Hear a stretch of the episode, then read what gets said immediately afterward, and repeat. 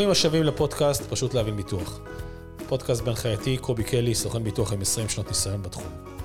קיים שיח ציבורי רב באשר למה שיותר טוב או נכון עבורנו ביטוח מנהלים או קרן פנסיה. האמת שזו סוגיה באמת מורכבת, היות שקיימים דורות שונים והרבה משתנים בהחלטה זו.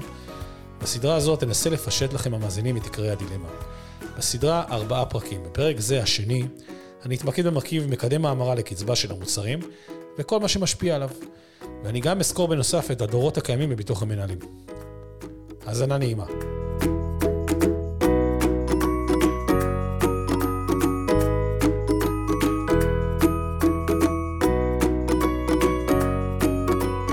טוב, ברוכים הבאים לפודקאסט לפרק השני, ביטוח מנהלים מול קרן פנסיה. אני היום מארח איתי את אורי. אורי הייתי גם בפרק הראשון והייתי עד סוף סדרת הפודקאסטים. בסוף אני מתחרה שלך בתחום הביטוח, תדע. נו, זה מצוין. אני אומר שתחרות זה דבר טוב. זה עושה שוק משוכלל. זה מעולה. זה מוריד מחירים. אורי הוא איש חינוך, למי שלא שמע בפרק הראשון, לא היה איתנו בפרק הראשון. אורי הוא איש חינוך, והוא נמצא איתי פה, הוא חבר שלי כבר ארבעים שנה, והוא נמצא איתי פה היום כדי לשאול שאלות, שאלות תוך כדי, או שאני לא חשבתי עליהן, והסברתי אותן כמו שצריך. והוא ינסה פחות או יותר לתת את השאלות שאתם תשאלו או עולות לכם בראש, אני מקווה, תוך כדי. אז אורי, מה העניינים? הכל בסדר? יום מצוין, שקדיה פורחת, מה יכול להיות יותר? כמעט באביב. תודה שאתה איתי, אורי. אני רוצה מיד להיכנס היום לפרק השני ולהסביר מה זה. דיברנו על השילוש הקדוש, השילוש הקדוש. אנחנו בסוף יגיע לצבירה גדולה בביטוח מנהלים וקרן פנסיה. זה יחולק במקדם, שהיום אנחנו נדבר עליו, וככל שהמקדם יהיה נמוך יותר הוא יהיה טוב יותר, כי יהיה פחות חלוקה, וזה ישווה את הקצבה החודשית שלכם. אנחנו צריכים לקדם כמה שיותר נמוך. נמוך יותר אומר יותר קצבה חודשית. זאת הנוסחה. בסדר? Okay. מה שנקרא יחס הפוך, נכון? אתה זוכר פעם שלמדנו בכיתה ב', ככל שהמחנה נמוך יותר, ככה... קובי, אני איש חינוך, אתה תדבר איתי מתמטיקה... לא, זה אפילו לא מתמטיקה, זה חשבון. זה עוד לא הגענו, זה חוברת ומחברת חשבון מכיתה ב'. כמה שהמחנה נמוך יותר, ככה הסכום כסף שלנו הוא יהיה בסוף גבוה יותר. מסכים. בואו נדבר רגע על המחנה הזה. היום בעידן שלנו אני אזרוק מספר, הוא לא בהכרח נכון, אבל היום בממוצע המקדם הוא מאתיים. כלומר, קרן הפנסיה או, או ביטוח המנהלים מחלקות את המספר, את סכום הכסף שצברתם ב-מאתיים. מה לדעתך אורי, ה-מאתיים הזה מנסה להביע? מה הוא מנסה לקלוע? כמות החודשים עד שאני אמות, עד שהבן אדם המוצא מת, משהו כזה שאני אקבל כסף. מדויק, מדויק מאוד אפילו. נכון. חברת הביטוח או קרן הפנסיה מחויבות לשלם לכם את הקצבה החודשית מיום שיצאתם לפנסיה עד יום מותכם לפחות. לפחות עד יום מותכם. כלומר... יעני, הברכה שתחיה עד מאה ועשרים לא טובה לחברת הביטוח. לא, זה כללה גדולה, זה כללה מאוד גדולה לחברת הביטוח או לקרן הפנסיה. אוי ואבוי, אל תחיה עד מאה ועשרים. ככל שאת תחיה יותר שנים, היא צריכה לשלם יותר כסף. עכשיו, ה-מאתיים הזה, הוא בערך מנסה להביע את זה, בנוסף לריבית. הם לוקחות את ה... נניח צברת מיליון שקל, והם חלקים את זה ב-מאתיים, זה שווה חמשת אלפים, בסדר? עכשיו, הם לוקחים את המיליון שקל הזה, והם לוקחים אותו הביתה אליהם, והם מנהלים אותו בעצמם. בסדר? יש להם ניהול עליו. בזמן הזה הם ממשיכים להרוויח תשואה, הם כבר מחשבים את התשואה על זה, כלומר, וזה פרמטר שגם משפיע על המקדם. מאתיים חודשים זה פחות מ-עשרים שנה, נכון? זה סדר גודל של שש עשרה שנה בערך. נכון? בערך, בערך, אני אומר, סדר גודל של שש עשרה שנה. המספרים אתה אחרי, אני אחרי לשאלות. סדר גודל של שש עשרה שנה, אבל בגדול, קרן הפנסיה וחברת הביטוח היום, בכל זאת מתכננות שתחיו עשרים שנה בממוצע. הארבע שנים הנוספות נובעות מהריבית שהם הרוויחו על הכסף. כלומר, גם זה חלק מהתחשיב שלהם. יש תחשיב. עכשיו, כשהם מסתכלות קדימה, הם עושות את החישוב שלהם לפי ארבעה אחוז. למה ארבעה אחוז? כי ככה המפקח על הביטוח הורה להם. לא כי יש להם סיבה, הם בפועל יכולים לעשות, לעשות הרבה יותר, ובשנים האחרונות... לא הבנתי מה זה ארבעה אחוז האלה. ארבעה אחוז זה בערך הצורה שהן מחשבות. הצורה שהם יעשו כל שנה, בעצם מהכסף שהם מנהלים לי? כן, הרי לקחו את המיליון שקל, נניח יצאת לפנסיה תיאורטית, הבאת להם מיליון, ולקחת חמשת אלפים. אז בשנה הראשונה, יש להם חמשת מיליון שקל פחות שישים אלף, נכון? תשע מאות וארבעים, ואת זה הם ניהלו, והרוויחו על זה עשרה אחוז, אז הם הרוויחו עוד תשעים וארבע אלף שקל. הבנתי. בסדר, יש איזשהו חישוב. סליחה, אמרתי עשרה אחוז, אז במקרה הזה של ארבעה אחוז זה פחות, כן? אבל זה החישוב, זה החישוב שיושב. יש להם ארבעה אחוז חישוב שהן מרוויחות כל שנה על הכסף הזה. זה חלק מה... שהן לוקחות בחשבון שהן יעמדו ב-ארבעה אחוז האלה ויותר בעצם. לא, לא, זה לא הן לוקחות את זה בחשבון, אלא קבע המפקח על הביטוח שזאת הריבית להשקעות חופשית. הבנתי. השקעות חופשיות זה השקעות שאין להן בסיס. לא, מה שאני, מה שאני אומר, מה שאני מתכוון, זה ארבעה אחוז, הם בדרך כלל עוברים את ה-ארבעה אחוז כל החברות האלה. לכן זה כאילו נותן להם ביטחון שזה יהיה ארבעה אחוז, כן? ארבעה אחוז קבע אותו המפקח על הביטוח. אוקיי. לחברות הביטוח אין שום עניין בזה, הם לא יכולות לקבוע פה שום דבר. אוקיי? זה שזה ארבעה אחוז, בפועל אם אני בודק עשרים שנה האחרונות, אנחנו מדברים על יותר מ-שש, ממוצע, אפילו שש נקודה שמונה. אז זה מה שאני אומר, כאילו הן לא מפסידות. הן לא מפסידות את זה, אבל ארבעה אחוז לא חשוב שתבין, שלא חברת הביטוח קבעו את זה, זה לא עניין מסחרי. זה חוק מדינה נקרא לזה. זה לא חוק, זה תקנה של משרד האוצר, הוא קובע, אתם, אין לכם צועה, אתם קובעים ארבעה. בסדר? אתם לוקחים הנחה של ארבעה. הוא עשה את החישובים שלו, אף אחד מאיתנו לא בטוח איך הוא עשה את זה בדיוק. בסדר? אבל ככה זה מחושב. עכשיו, על זה יש דמי ניהול. על הכסף הזה, כבר דיברנו על דמי ניהול. מצבירה, אתם זוכרים, בפרק הראשון, אז מורידים מהצבירה, הכספים האלה דמי ניהול. הם מורידו את דמי הניהול, נניח דמי הניהול הם אחד אחוז, אז ארבע פחות אחד, זה שלוש, שלוש אחוז. אוקיי. שלוש אחוז, זאת הריבית שעל פי הם חשבים את זה. ככה המקדם נקבע על פי זה, ותוחלת החיים, ביחד.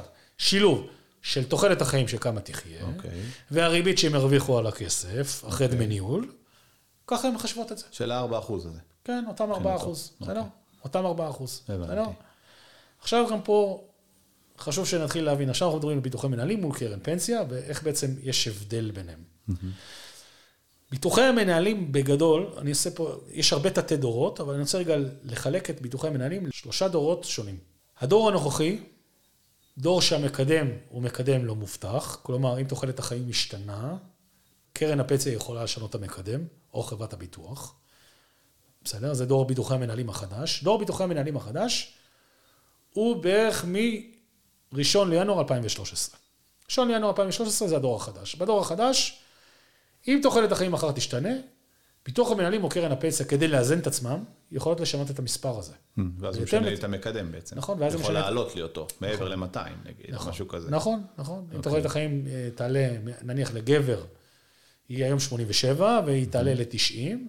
על השלוש שנים האלו, ביטוח המנהלים וקרן הפנסיה יכולות, על פי אותו פרמטר מבין השניים, של צורה שדיברנו עליה, שזה דמי ניהול, נכון? אתה זוכר? צורה פחות דמי ניהול, ותוחלת חיים, שזה המשפיע השני. אם תוחלת החיים תתארך, תיאורטית, גם קרן הפנסיה וגם חברת הביטוח, יכולות לשנות את המקדם. אוקיי. פעם ראשונה.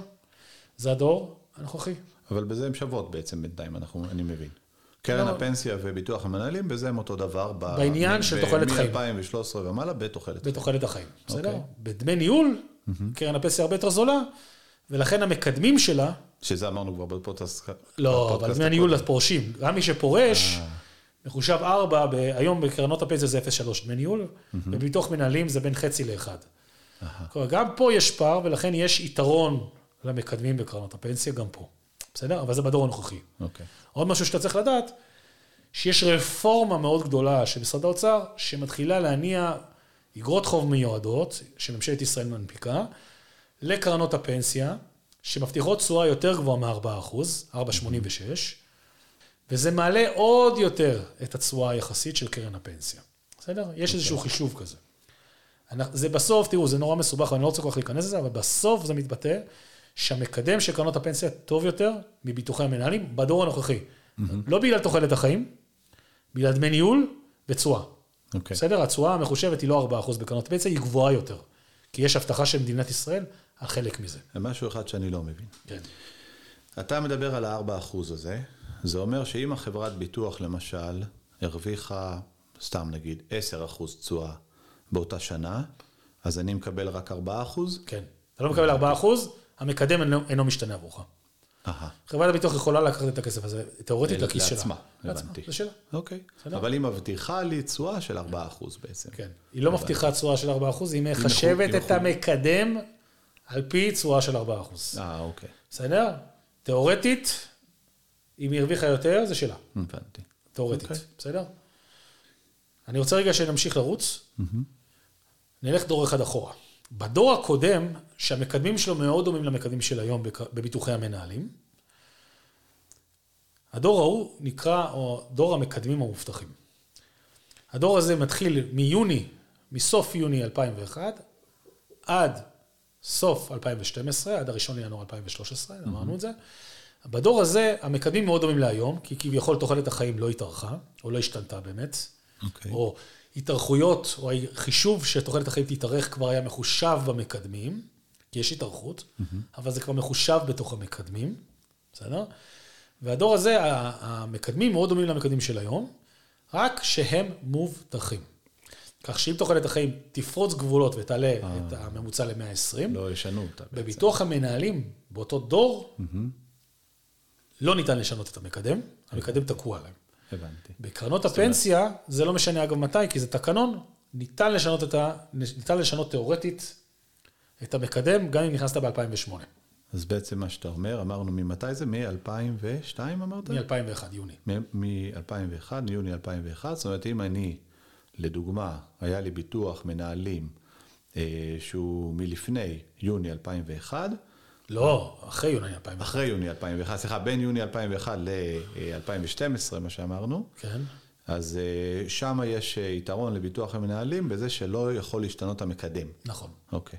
נכון. עליו שהמקדמים היום הם יותר טובים מקרנות הפנסיה, בגלל נושא הצורות שדיברנו עליו ודמי הניהול, והיום פורשים שדופקים לי על הדלת עם ביטוח מנהלים מהדור הזה, ואומרים לי, אני רוצה לפרוש, אני מנייד להם את הכסף לקרן פנסיה, ומוציא אותם דרך קרן הפנסיה, כי המקדם טוב יותר, מאשר המקדם המובטח. אבל, תיאורטית, אם תוחלת החיים תשתנה, הם, יכולים, הם לא יכולים לעלות את המקדם. ובקרן הפנסיה יכולים לעלות המקדם בדור הנוכחי. זאת אומרת, בגלל שתוחלת החיים לא השתנתה מ... השתנתה. השתנתה, אבל לא, היא השתנתה. אבל הם חישבו כבר בתוך המקדם גידול תוחלת חיים. הם אמרו, אתה אורי, אתה נולדת בשנת שבעים ושבע. אנחנו יודעים שיש לך עוד שלושים שנה עד הפרישה. יש לך לפי החישוב שלנו, אם היום גבר חי עד גיל שמונים ושבע, חישבנו אותך לפי תשעים ושלוש במקדם. אוקיי. כך שרק אם תפרוץ את ה-תשעים ושלוש, עכשיו הבן שלך, שהוא בן עשר, הוא מחושב מקדם קצבה מאתיים ושמונים מראש, כן? אני סתם אומר, על תיאורטית, כן? כי הם יודעים שיחיה הרבה יותר. כן, הרפואה תתקדם. והמבוגרים יותר, המקדם שלהם טוב יותר על פניו, כי הם יודעים שיחיה פחות. ככה זה הולך. כי כאילו הרפואה והטכנולוגיה מחזיקה אותנו יותר שנים, נכון. זה בדיוק החישוב. תיאורטית, לביטוחי המנהלים יש פה יתרון. בסדר? זה ביטוחי המנהלים הישנים. לא, זה לא ישנים, זה הדור ביניים, זה דור ב', נקרא לזה דור ב', בסדר? לדור השני, עם המקדמים מובטחים, שהוא מ-אלפיים ואחת אמרנו, יוני עד סוף אלפיים ושתים עשרה. למה זה תיאורטית? כי העלות דמי הניהול בדור הזה, לא רק שה... זאת אומרת, אנחנו כבר מדברים על מקדמים מאוד דומים להיום, אבל עלות דמי הניהול היא לפחות פי שתיים, ובחלק מהדורות גם עלות הביטוח יכולה להגיע לפי שלוש. מהעלות של ביטוח מנהלים היום.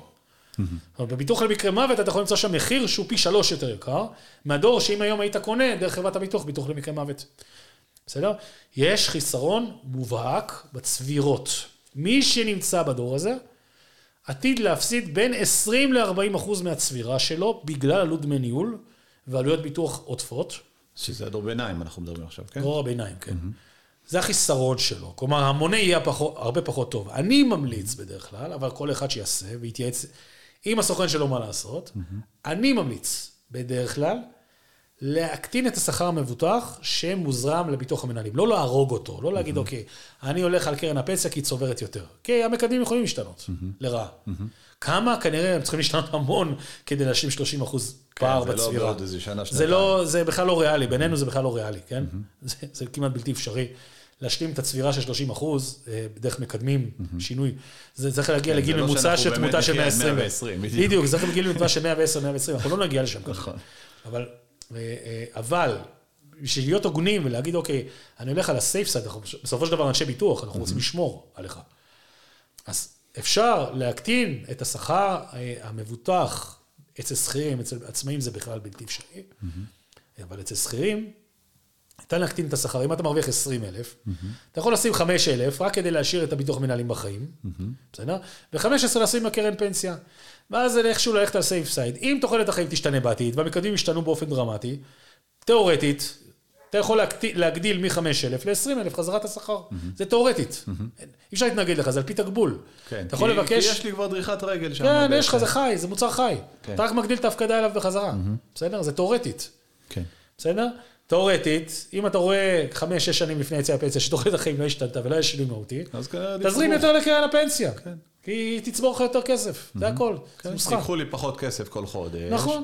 ואותו דבר מהכסף, מהאגם הגדול שדיברנו. מהביטוח, מהכל, בסדר? הדור הזה, מהניהול הממוצעים שלו, הם בערך חמישה אחוז מפרמיה, ו-אחד נקודה עשרים וחמישה אחוז בצבירה, בסדר? זה יותר... אנחנו לא עכשיו על הפנסיה או על ביטוח מנהלים? בדור הביניים. בדור הביניים. זה הרבה כסף. הרבה מאוד. יחסית לפנסיה, מה שאמרת. הרבה מאוד כסף. הרבה מאוד כסף. זה דור הביניים.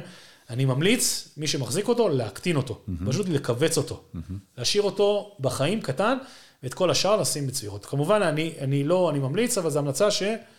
אתם תצטרכו לעשות מול סוכן הביטוח שלכם אישית, או איש מקצוע, לא לבד. כן, כי יש את הפרמטר של כל אחד מאיתנו, והם שונים קצת וכאלה. כן, כן, כמובן, זה תחת. כל אחד צריך לבדוק את זה לעצמו. זה הדור, הדור הביניים. עכשיו אני רוצה ללכת לדור היותר, יותר אחרי, דור ג' הדור הרחוק, כן? זה לא דינוזאורים, כי גם הדור הזה מחולק להרבה דורות בתוכו, ותתי דורות, בסדר? אני רוצה רגע לדבר על המקדם בו. מלפני יוני אלפיים ואחת, המקדם היה מאה שישים ושש בממוצע. וואו, זה פער רציני, לא מאתיים. כן, כן. גם היה לנו בדור הזה, אגב, מאה וארבע עשרה מקדם, בסדר? יש גם מאה ארבעים וארבע, מאה שתים עשרה ראיתי. יש הרבה מקדמים בדור הזה. יש מקדמים טובים. כמובן, שאף אחד לא פרייר, כן? בדור הזה, עלות הביטוח עלתה עוד פי שלוש, כלומר בערך פי תשע מהיום, ודמי הניהול, א', הם היו גבוהים מאוד, אבל אתה לא יכול לראות אותם. בדור הזה, דמי הניהול הם רק מצבירה, אין להם כאילו מפרמיה, אין כאילו על ההפקדה, כסף. אבל בדור הזה היה מונחים שנקראים עשרים שמונים, שבעים ושתיים עשרים ושמונה, שכאילו שילמת עשרים ושמונה אחוז מהשכר, מההפקדה שלך, רק לביטוח למקרה, שזה מטורף, זה סכום מפגר. סכום לא נתפס. אז הרבה לקוחות חכמים, אם עשו נכון, הקטינו את זה ל-תשעים וחמש נקודה חמש, וקנו ביטוח למקרה מוות בחוץ. ככה הם פתרו את הבעיה. כמו בפרסומות היום, נכון? יש כל הזמן אומרים, יש לך משכנתה, יופי, עסקת זה, אבל לך לחברת ביטוח במקום לבנק. במקרה הזה זה תוך אותה חברת ביטוח, זה לא בבנק החוצה. כן. בסדר? אני מדבר רגע להקטין, לקבץ את הדור הישן של ביטוח למקרה מוות בתוך אותו דור, להקטין את ה... בעצם להגדיל את אחוז החיסכון, שזה היתרון, זה מקדם מאה שישים ושש, זה מכנה מעולה, מכנה מעולה. ואז בעצם להקדים את היציאה שלכם לפנסיה. בסדר? זה קודם כל צריך לטפל בזה, צריך לשבת עם איש מקצוע לטפל בזה. לראות שאתם באמת נמצאים באחוז חיסכון גבוה. אפשר להגיע ל-תשעים ותשע נקודה אחת, אפשר להגיע ל-תשעים וחמש נקודה חמש, תשעים עשר, בואו נגיד שמעל תשעים עשר זה טוב. זה מצבכם טוב. עכשיו, הדבר השני שצריך לדבר על הדור הזה, החיסרון זה דמי הניהול מצבירה. רגע, רגע, שאתה אומר תשעים עשר. תשעים אחוז לחיסכון, חמישה אחוז, עשרה אחוז לביטוח למקרה מוות. הבנתי. שזה עכשיו יותר זול. כאילו, הביטוח למקרה מוות... לעומת מה שאמרת קודם, עשרים ומשהו אחוז. עשרים, שמונים, זה אומר שכמעט אין צבירה. אתה פוגע לצלך מהותית בצבירה החודשית. כאילו, הפרמיה החודשית מופנית הרבה פחות לחיסכון. עכשיו, בדור הזה יש יתרון למקדם. יש יתרון למקדם. מי יש לו את הדור הזה, שווה לו לשים את זה על כל השכר. אוקיי. שכל השכר יהיה מופנה לזה, לטפל באחוז החיסכון, בסדר? בגלל אותו מקדם. מקדם שישים ושש זה מקדם פנטסטי. בסדר? החיסרון של הדור הזה, שדמי הניהול מצבירה, הם מאוד מאוד גבוהים, אבל עדיין הם סבירים. דמי הניהול מצבירה בדור הזה, זה נקרא משתתפות ברווחים, הוא אפס נקודה שש מצבירה, בסדר? למשל מול הדור הנוכחי זה אפס נקודה חמש, והדור עם המקדים המובטחים, דור הביניים הוא אחד עד אחד נקודה עשרים וחמש, אז זה אפס נקודה שש במקרה הזה, מצבירה, פלוס חמישה עשר אחוז מרווחים, שזה, אם היום הרווחים הם ארבע תיאורטית, אז זה אחד נקודה אחת מצבירת הכספים, אם אתה מרוויח ארבע, כי חמש עשרה זה אפס, חמישה עשר אחוז מרווח של ארבע אחוז, בסדר? זה אפס נקודה חמש, אפס נקודה חמש ועוד אפס נקודה שש מצבירה, זה אחד נקודה אחת מצבירה.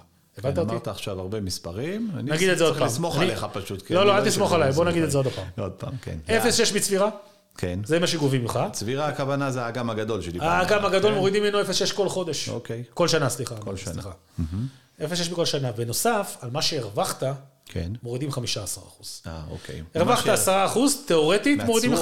מהצורות שלך. נכון, אבל צורות זה על הכל. כי צורה יושבת על הכל. אם הרווחת אותה שנה, חמישה עשר אחוז, נכון?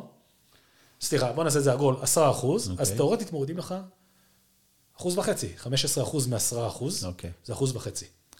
אחוז וחצי ועוד אפס נקודה שש, שתיים נקודה אחת.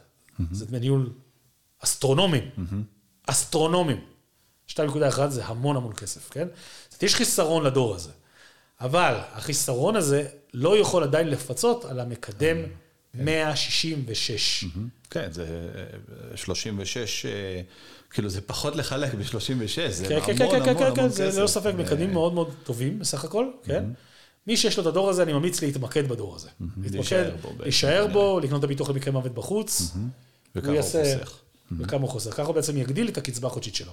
זהו, בגדול יש עוד דורות, אני לא נכנסתי, אני יודע שהרבה מעלים, יש גם דור של צורות מובטחות, יש דורות של מקדמים אפילו יותר טובים, אני לא רוצה להיכנס אליהם, כי הם מאוד מאוד רחוקים, ואותם אנשים שנכנסו אליהם כנראה הם כבר לקראת יציאה לפרישה, זה פחות מעניין כרגע, אבל היום אני פוגש הרבה חבר'ה בני ארבעים, חמישים, דור... כמונו שלא קיימים בדור הזה כל כך. כן, בוא נגיד שנמצאים בדור הזה שדיברתי על המשתתפות ברווחים, מלפני יוני אלפיים ואחת, הדור, הדור המקדמים המובטחים, הדור השני והדור הנוכחי, דור המקדמים הלא מובטחים, בסדר? ונתתי פחות או יותר המלצות מה אני חושב מה כדאי לעשות עם כל אחד מהם, בסדר? זהו, זה לגבי הפרק הזה, תודה שהייתם איתנו, ותשארו איתנו בפרק הבא, שידבר על ההבדלים הביטוחיים בין שני המוצרים. תודה אורי שהיית איתי.